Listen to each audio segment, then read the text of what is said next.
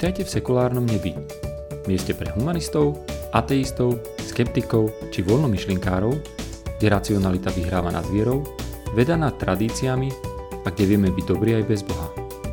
Ja som Peter a budem vás cestou spokojného života bez náboženstiev sprevádzať. Sme naozaj tak výnimoční? Priestor s priemerom minimálne 93 miliard svetelných rokov ktorý obsahuje viac hviezd, než je zrniečok piesku na všetkých plážach planety Zem, je vraj určite vytvorený len k tomu, aby sme sa mali 6000 rokov po stvorení sveta nad čím čudovať. Svetlo z hviezd vzdialených viac než 100 biliárd kilometrov bolo len pred pár tisíc rokmi stvorené už v lete priestorom, aby všetko presne vyzeralo tak, ako keby to tu bolo miliardy rokov. A to len na oklamanie ateistických bezbožníkov, ktorých vieru musí Boh otestovať, aby ich mohol odmeniť vstupenkou k väčšnému uctievaniu seba samého. Nejako takto si to predstavujú kreacionisti, ktorí svoju múdrosť o fungovaní sveta vyčítali z neomilnej knihy spísanej v dobe, kde len 1 až 3% obyvateľstva dokázali ako tak čítať a písať a väčšina pásla kozy či pestovala plodiny a večer si rozprávali pri ohni strašidelné príbehy o mágoch chodiacich po hladine vody či meniacich vodu na hroznový alkohol.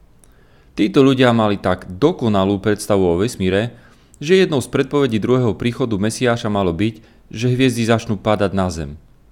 Hm. Ako sa k tomu správne vyjadril Neil deGrasse Tyson, napísaním niečoho takého dokazujete, že netušíte, čo tieto veci vlastne sú. Nemáte ani len koncept toho, čo vlastne vesmír v skutočnosti je. A pritom na túto Bohom inšpirovanú knihu sa dnes ešte stále spolieha tak veľká časť kresťanov. Ako môžu tvrdiť, že v nej popísané nadprirodzené udalosti sú správne, keď ani čisto naturálne sa nedajú hodnotiť ináč ako komické?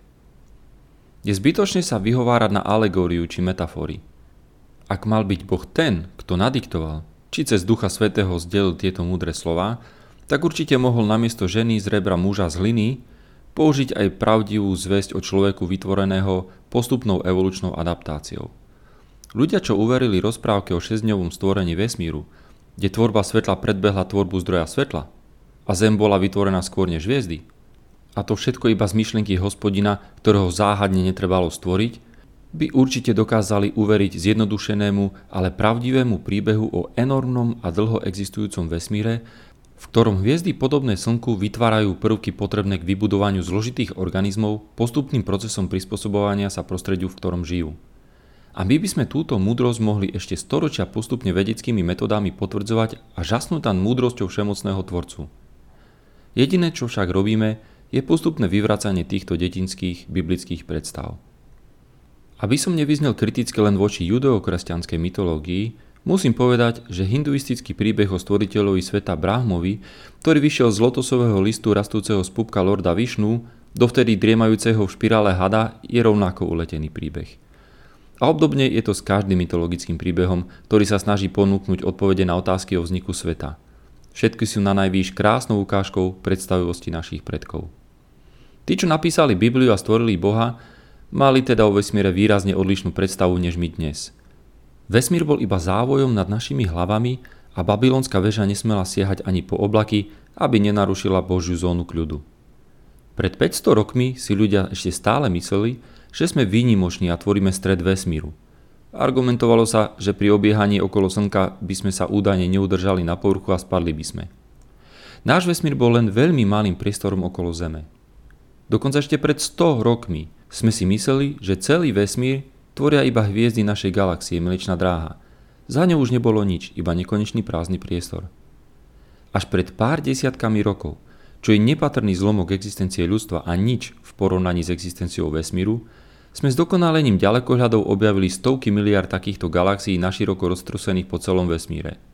Každým rokom sa naše pozorovacie schopnosti výrazne zlepšujú a naše miesto vo vesmíre sa zmenšuje a stráca sa jeho jedinečnosť. V poslednej dobe už len tým, že postupne nachádzame stále viac exoplanét, ktoré obiehajú svoje hviezdy v tzv. obyvateľnej zóne. Naša Zem sa prestáva javiť ako unikátne vyvolená a podľa mňa je len otázkou času, kedy objavíme svety s podobnými podmienkami a možno aj iným životom. Mnohí z nás sa však stále cítia ako stred vesmíru a alfa a omega celej jeho existencie. a ľuďmi vytvorené náboženstva tento náš antropocentrický pohľad na svet živia. Tak či onak, je jedno, čo si mysleli tvorcovia mytologických bohov. Skutočný stvoriteľ by mal vedieť, čo je predsa podstatné. Ak sme jeho cieľom, tak vesmír musí byť očividne vytvorený len pre nás a to tak, aby nám perfektne sedel. Boh je predsa dokonalý a teda efektívny. Či? Osobný Boh, ktorý na nás dohliada, nepotrebuje predsa nejakú blbú fyziku či evolúciu, aby mohol sledovať, či máme sex v správnej polohe, či dávame v kostole dostatok minci do pokladničky a či sme dali deti pokrstiť, aby ich nemusel utírať vo väčšnom pekle. Ten predsa môže stvoriť vesmír aj bez logiky a základných fyzikálnych zákonov.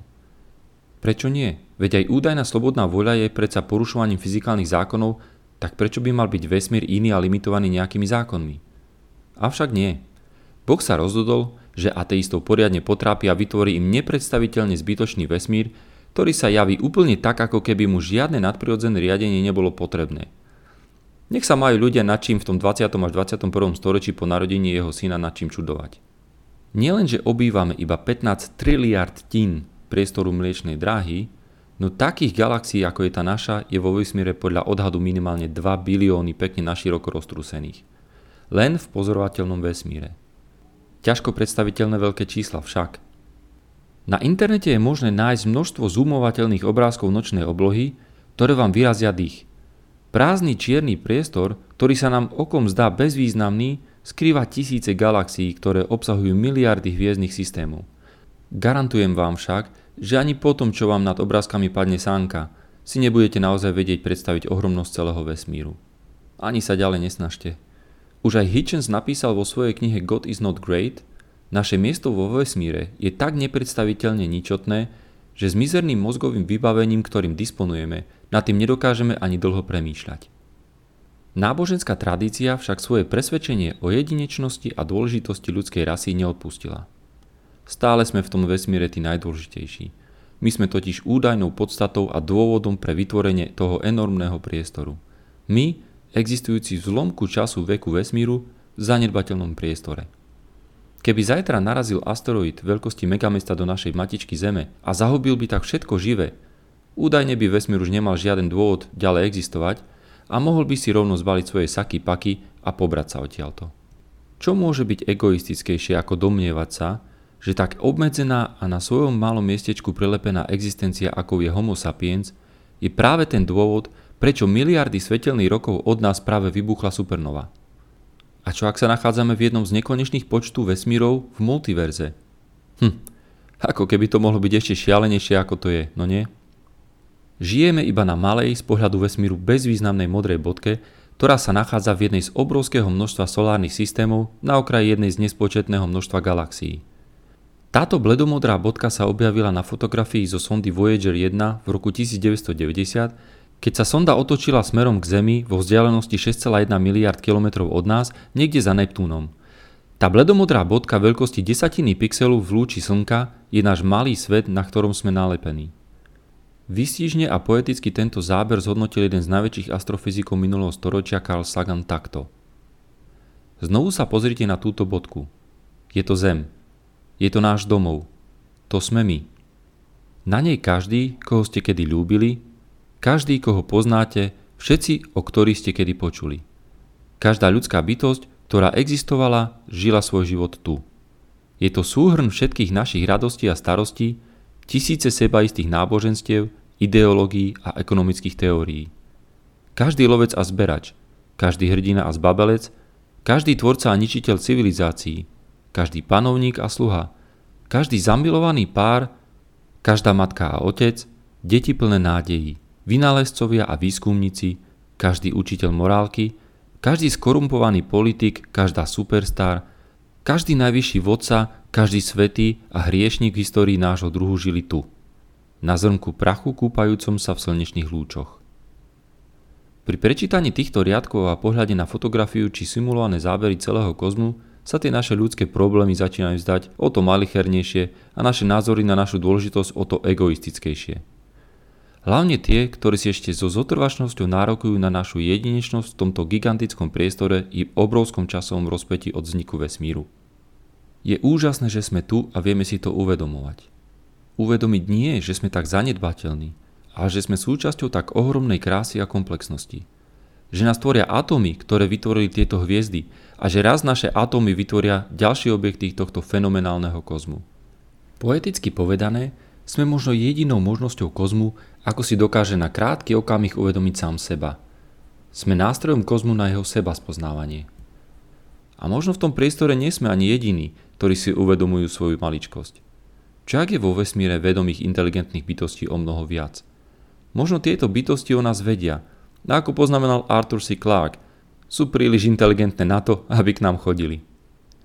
Možno je to tak, ako uviedol Carl Sagan v knihe The Pale Blue Dot.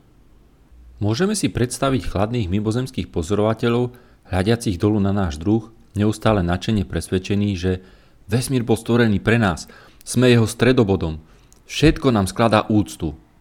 Vyhodnotili by to asi tak, že naša domýšľavosť je smiešná naše snaženie patetické a že Zem bude asi plná idiotov. Naozaj nevieme, či sme v enormnom vesmíre ojedinele mysliace bytosti, alebo je vesmír plný inteligencie. Vieme však, že už len čisto štatisticky je tu možnosť, že aj inde mohol vzniknúť z kozmického prachu za pomoci vesmírnych zákonov nejaký iný mysliaci druh. Tvrdiť, že vieme, že sme tu len my, lebo sme za posledných pár rokov nezaznamenali žiaden rádiový mimozemský signál, je ako nabrať z oceánu vodu do pohára a tvrdiť, že v oceáne nie sú žiadne ryby, lebo my v pohári žiadne nevidíme. Skúmanie kozmu sme ešte len na začiatku a nepreskúmali sme ani len jedno zrnko všetkých piesočných pláží Zeme. Ak vesmír dokázal na našej planete naštartovať biologickú evolúciu, čo ešte nečakané dokázal v iných častiach vesmíru.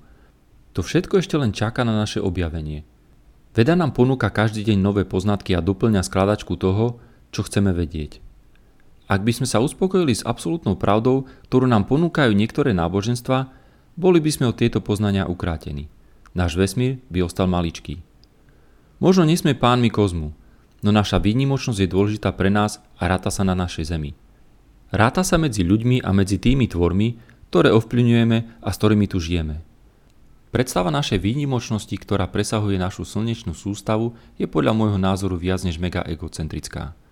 Domnievať sa, že sme gro a podstata všetkého, čo nedokážeme ani mozgami obsiahnuť, je presným opakom toho, čo navono kresťania prezentujú ako ich cnosť, pokory. Sme súčasťou vesmíru a nie jeho podstatou. Sme súčasťou ekosystému našej maličkej planéty. Ak to pochopíme, máme šancu sa správať k okolu ináč. Menej povýšenecky, menej majetnícky, menej arogantne.